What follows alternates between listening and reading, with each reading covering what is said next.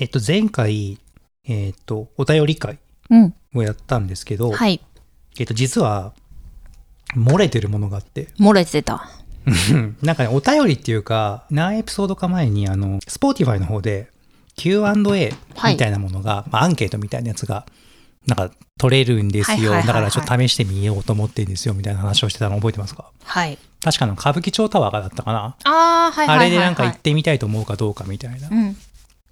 で、なんかあれ以降も、実は僕こっそり、Spotify の方でアンケート機能でいくつかアンケートを取ってたんですけど、はい。あんまチェックしてなくて、正直。っていうか、あの、自分でなんか情報を取りに行かないと分かんないかあ、通知とかないの？まあ、ないと思ってたんですよ。うん。うん。で、たまたま見たら、うん。ちょこちょこ来てて、実は。なるほど。そうそうそうそうそうそう。で、なんかそのアンケート結果みたいなのもそうだし、はい。あのーなんだろうな、普通に一言エピソード感想はい。みたいなのも実は来てたりしてたんですよ。はい。なので、あ、なんか全然気づいてなかったな。る 1ヶ月スルーしちゃってたらごめんなさいみたいなのがあったんで。だいぶ申し訳なさがあるよね。そうなんですよ。ちょっとだから一言だけになっちゃうんですけど、あのーちょっと今更1ヶ月ぐらい経っちゃって申し訳ないんですけど、ちょっと返しとこうかなと思って、はい実は2件来てて、はい。で、来てたやつが、催事の話かな。はい。エピソード16、百貨店の催事で洋菓子を買おうはい。ってたやつで、一言感想が来てて、うん。えーっと、一つが、まあ、ツイッターを見に行ったら美味しそうなお菓子の写真がたくさん上がってて、大変でした。大変です。どう、どう大変なんだろう。そう大変なんだろうみたいなのがあるんですけど、まあ、ちょっとあの気になっちゃったんですかね。テンションが上がったようなああ。なるほど。うん。うん。まあちょっと興味を持っていただいたということで。それは嬉しいで嬉しいですねすね。。ありがとうございます。で、もう一件が、在国さんの語るお菓子の熱狂的な世界に戸惑う勝間さんが面白かったです。まあ、だいぶ熱狂的だったんでしょう。これまだ、あの、収録中はそんなでもないんだけど、うん。あの、本当にね、プライベートでもっとすごい熱量で私、あの、あー話し てて、そうね。なんかあのエピソードはまだ、なんだろう、片鱗でしかないみたいな。そうね、お熱はもう結構抑えた状態で話してるんですけど、確かに。私生活だともっと熱く喋っちゃって、なんか、僕はそんなにお菓子に詳しくないんですよってたしなめられるっていうね、ことが何回か起きちゃうんですよね。そうですねう。んはい。はいみたいなのあったんですけど、あの、よくよくこうアプリの設定を見直したら、僕うんなんか、あの、基本的にスマホのアプリってあんまり通知許可とかしないんですけど、うん。Spotify の、うん。えっと、ポッドキャスト用のアプリは、アプリ通知のなんか設定があったのを今気づいたので、えっと、それを通知許可したので、えっと、これで多分今後は、漏れなく漏れなく、あの、ご意見拾えるかなと思うので、今後も、あの、こいつら全然無視するじゃねえかって 思われる方が今までいたかもしれないですけど、そうだね。そうだね。あの、今後はちゃんと拾っていくので、もしよければ今後も懲りずにご意見いただければなと思います。はい。で、今日はちょっとこの話とは全然関係ないんですけど、はいあの、久しぶりに、えっと、コモデギャルソンの話をちょっと今回はしてみようかなというふうにはい。思います。はい。ダイ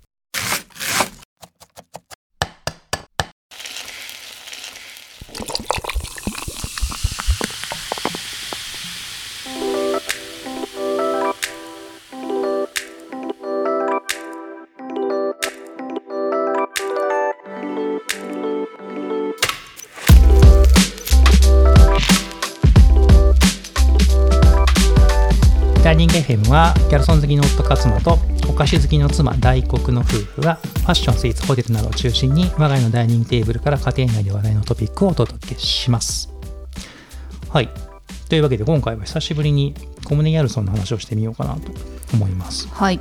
で何かっていうとえーっとギャルソンの青山店うん。があなたも行ったことあると思うんですけ行ったことある。どはいあれがですね、えー久しぶりにリニューアルうーん。したんですよはい。でちょっと前なんですけど3月末ですね3月25日に、うん。えー増床？増床できるの？あ の建物。そうなんですよ増床できるんだみたいな感じなんだけど まあ今までこう1階だうけん。のお店だったんですけど、まあ、2階ができたんですよねうん。2階ができて、まあ、1階がもともとなんか600平米のなんかこう敷地だったらしいんですけど、うん2階でさらに400平米増やすという形の割と結構大きめのリニューアルうん。をしたみたいですね。でこれさっきも言ったんですけど2回あったんだっていうのを そうなんだよね。すごい思ったんだよね。これ今まで何だったんですかね？多分まあ普通に事務所というかそういうスペースだったんですかね。うん。なんかこれは。全然わかんないんですけど。で僕1回行ってみたんですけど、うん。2階へつながる階段みたいなところが雰囲気が結構なんかアップルストアっぽいっていうか、えー、そうなんだ。うん、なんかこう螺旋状のこう階段に、ねはいはいなってるんですけどあのーアップルストアのうん。表参道店。うん。わかりますかね？わかります。あの地下に行くところはこううんうんうんうんなん。か螺旋状の階段になってるじゃないですか、なんかあんな感じの雰囲気だなっていうふうに思ってて吹き抜ける感じみたいなところがあって開放感もあって結構ねかっこいいいい感じに結構広広い感じになってるのかな？そう。あのーなんですかね。まあもともとのなんだ作り、うん。もうまあ別にそんなに救急って感じでもないないじゃないけどまあなんかよりゆとりのある感じで贅沢なスペースの使い方っていう感じの印象が強かったなっていうふうに思うんです。あなたはまだ行ってないですか？行ってないですね。ですよね。うん。ちょっとぜひ見てもらいたいなっていうのはありますねこれは。これだからなんかあのもともとも1階のフロアだけだった時もうん。そんなに狭くはないんだけどあそこさ、あのインバウンドのお客さん戻ってき,、たらさ、うんうんうん。狭いじゃん。うんうんうんうんそううん。う。ん なんかそれはすごく思ってたんだよね。そうだね。うん。そう。狭くないけど別にすごい広くもない。っていうわけでもない みたいなね。なんか割とそのなんて言うんだろうあのブランラインラインによってこう細かくこのうん。場所が区切られてるから、うん。そこのスペースに入っちゃうともう入れて23人みたいなスペースもあるじゃない、うんうん。だからそれ考えるとそこにさわーってさ、うん45人来られちゃうとさもうなんかそうねそう救急みたいな感じになってたから、うんうんまあ広げてよかったのかなっていう感じはするけどね。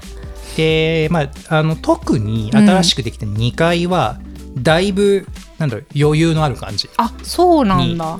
なってましたね。あのーそまあ、それ1階もまあ広くはなってんだけど、うん、1階はなんか正直なんかさほどすごく広がったっていう感覚は 今まで正直そんなになくてややゆとりのある感じになったかはあ。なぐらいな感じで。2階の方が余裕のある感じになってるんでもしかしたら今後ももうちょっとあのー他のライン載せるとかうん。一つのラインのこうラインナップ増やすとかっていうのはあるかもしれないね。ねあるかもしれないね。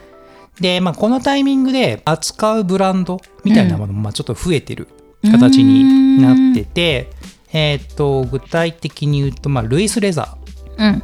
あのライダースのジャケットとか置いてるやつですね、ルイス・レザーとかあとクロムハーツ、うん、うん、アクセサリーですね。あと面白いところで言うとバカラ。あのグ,、えー。グラスの。はいはいはいはい。とかを、えーっと置いてるっていうのが、まあ、ちょっと面白いところあですね。そうなんだ。うん、だからへー。なんつうんですかね。ちょっとドーバーっぽい感じというか、確かに。うん、なんか別にギャルソンだけじゃないですよ。もともとあれギャルソン以外の、えっと、洋服もちょっとだけ扱ってはいたんだけどね、まあ、そういった、えっと、他のブランドというか、うん。うんまあ、なんでしょうね、まあまあ、バカラとかだったらもう洋服ですらない、ね。まあそういったものをなんか扱うようになったっていうのは、まあ、ちょっと面白いかなというふうに思ってますね。で、あのちなみに、これだから後でもちょっと話そうかなって思うんですけど、あのまあ、今回もディスプレイというか内装はあの川久保玲さんが、担当されたみたいな感じなんですけど、あのこれはあの今回のリニューアルとは別の結構過去の、えっと、言葉であった話であ面白いなって思った言葉なんですけど、うん。川久保さんはあのディスプレイとかは全然悩まないらしいんですよね。えー、服を作ることに比べると全く楽っていう感覚があるらしくて。いや。えそうなの？って思うんだけど。でもあのなんていうの前前回も話したけどさ、うん。あの洋服の作り方してたらあれは難産だよねって思わない？うんだと思うんだけどね。なんかまあ服っていうのはまあ元があるから、うん。私の作った服をどう見せるかたった一つの目的に向かって、えーディスプレイは行っています、というのを過去のなんかコレクションの時のインタビューでこんなことを話してたらしいです、ね、なるほど。うんうん。とのことなので、まあ、ちょっと今回のリニューアルがどうだったかどうかはちょっと分かんないですけど、うんまあ割と結構直感でパッパッパッパッと意思決定していったのかもしれないですね、これは。うん、っていうのがちょっと面白いなと思ってますね。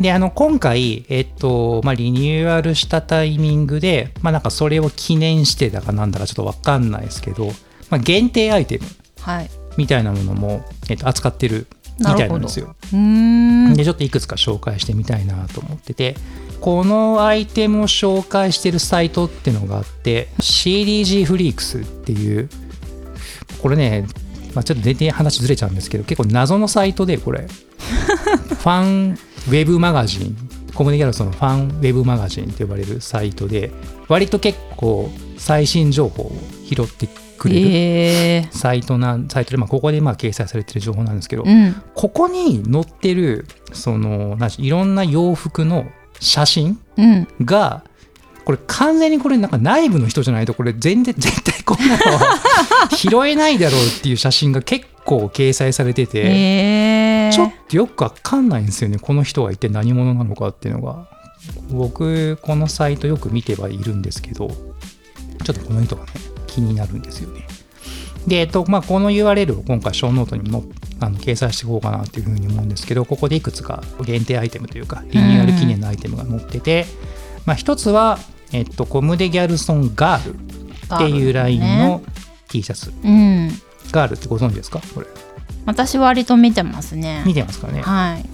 これ、えっと、2015年にぐらいから、まあ、できたラインで、もともとそのコムデギャルソンシャツっていうラインが、まあ、シャツ専用のラインがあるんですけど、まあ、それの、えっとまあ、レディースというか、うん。あの女性向けのラインでコムデギャルソンシャツガールだったかな確か、うんうんうんみたいなラインが昔、ね、2年ぐらいだったと思うんですけどあったんですようん期間限定で。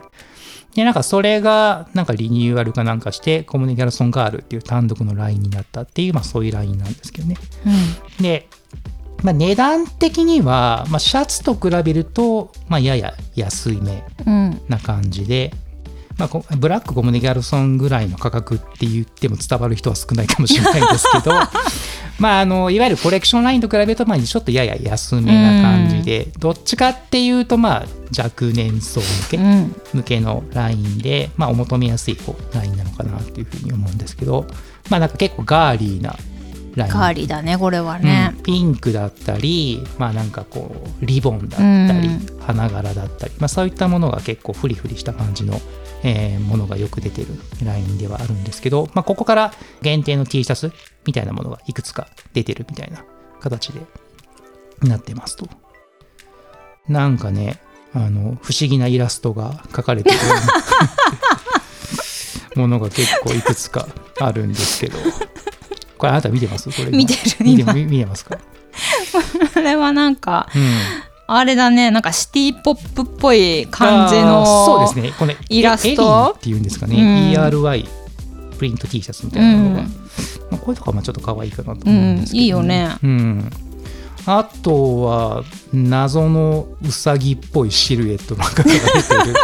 プリントされた T シャツとかいちごうんがなんかちょっと面白おかしくデザインされたものとか、うん。まあ、ガールって書かれてるまあなんでしょうね。あのペイントされたうん。やつとかあとはジュエリーネックレスがネックレスが書かれてるやつね。とかリボンとかですね、まあ、こういったものが、えー、と売られてます。でこれあれですねあの僕たちも YouTube でよく見てる、えっと横チルドレンさんはいはいはいはい。あっていう、まあえっと、コムデギャルソンの洋服をよく紹介してる YouTuber の方がいるんですけどなんかあの方も確か着てましたねこれ、え横田くん着てるの？横田くんさんが確かこのガールガールガールって書いてたプリントされてたやつだったじゃないかなちょっと記憶曖昧ですけどガールの、えっと、T シャツ着てたなっていうのを今これ見て思い出しました、なるほど。うん、みたいなのもあるんですけどまああのまあ、やや不思議な感じの デザインされたものではあるんですけど、まあ、ちょっと微妙にこう毒々しい感じの雰囲気とかもあって面白いかなっていうふうに思いますね、これは。はい。で、あとは、えっと、プレイっあのハート柄のやつですね、あれのカシミヤニットみたいなものとかあとまあルイス・レザーの、えー、とパッチワークライダースうん。みたいなものとか出てますね。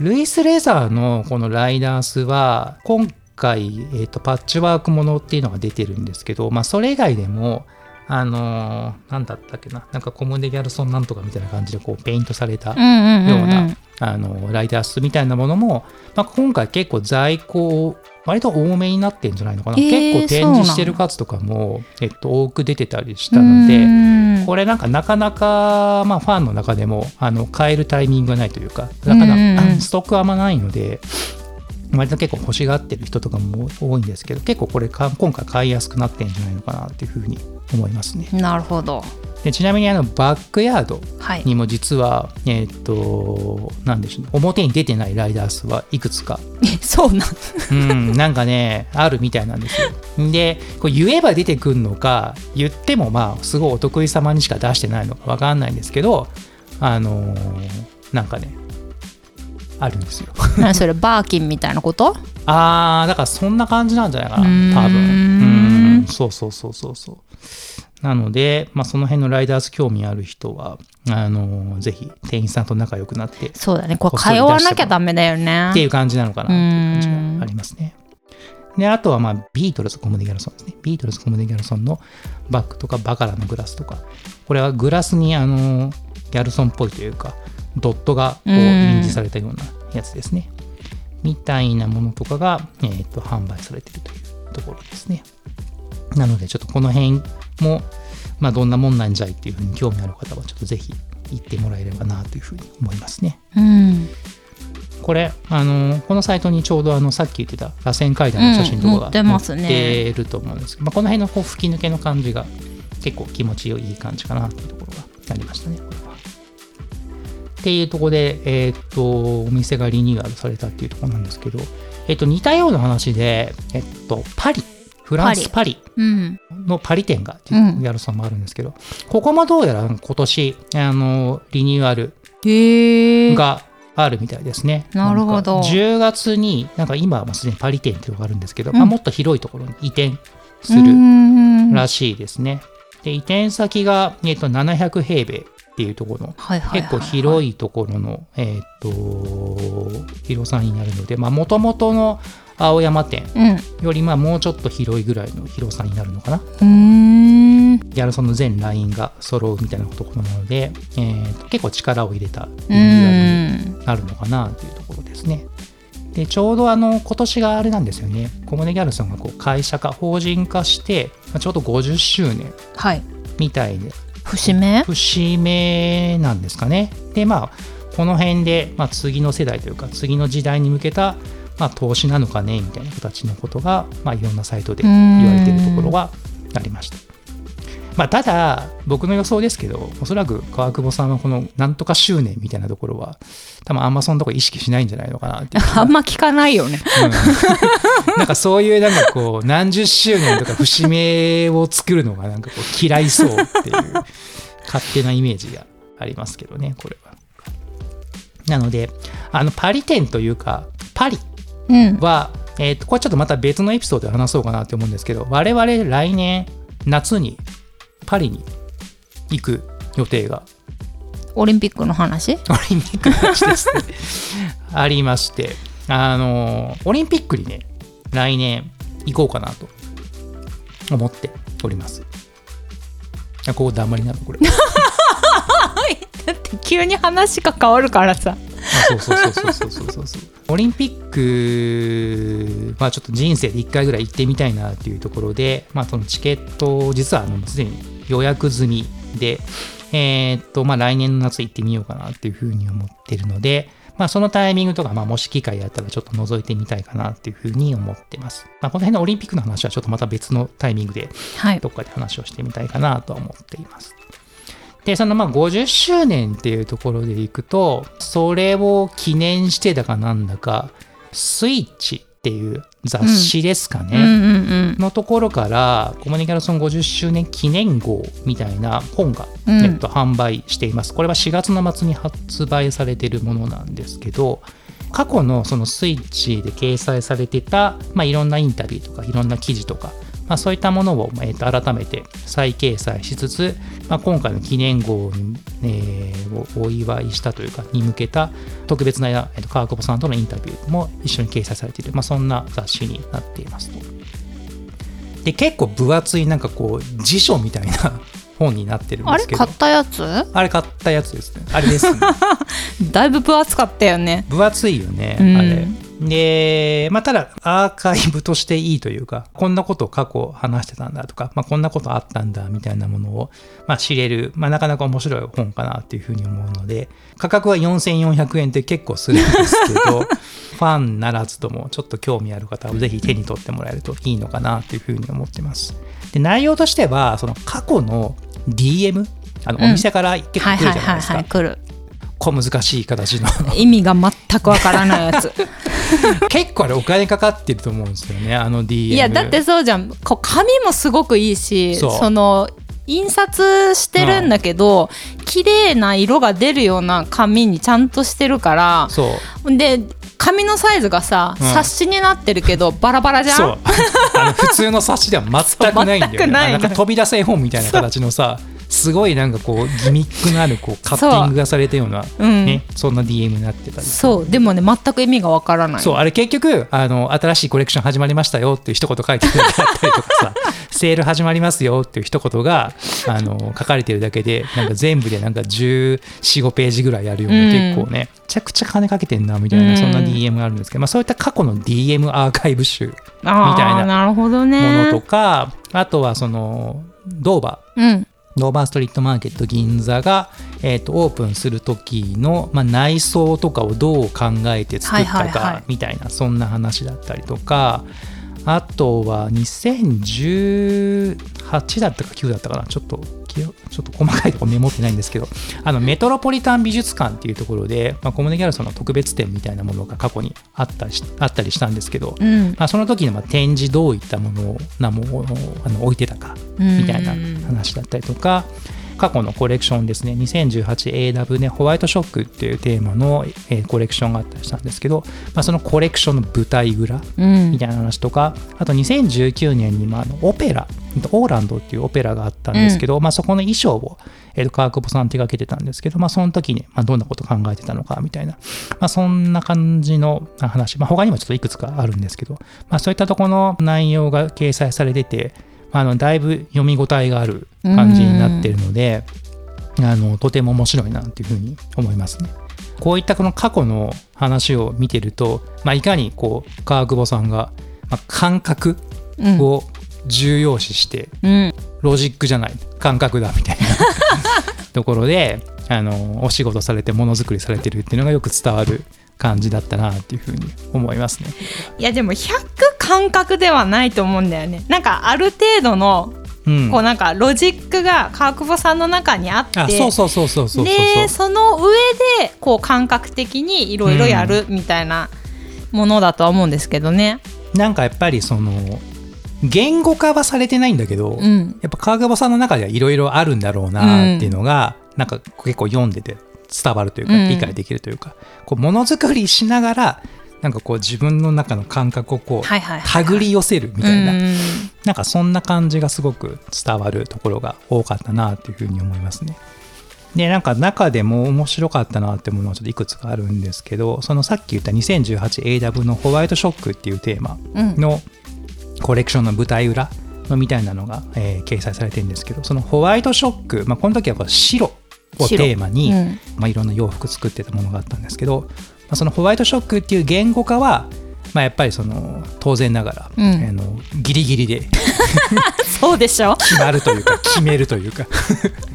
最後の最後だよね。スタッフ誰もあのどういうテーマなのかよく分かんないままずっと仕事をし続けるっていう感じだった。いやだからそれがすごいんだよなと思ってなんかその、うん。みんなそのなんて言うんだろう。何を作らされてんのかもよくわかんない状態で そうそうそうそう。コレクションが一個仕上がるわけでしょ？そうよく作るな。そうだからそれがやっぱその川久保さんもすごいけど、うん。それを形に仕上げてくるパターンナーの人たちも、うん。やっぱりあの才能あふれる方たちでうん。構成されてるんだろうなっていうのはすごい感じるよねやっぱね。しかもなんかそんな抽象的なものづくりも大体1コレクション1ヶ月半ぐらいで全部やりきるらしいですね。どんだけ濃密な期間やねんっていう感じはあるんですけどね。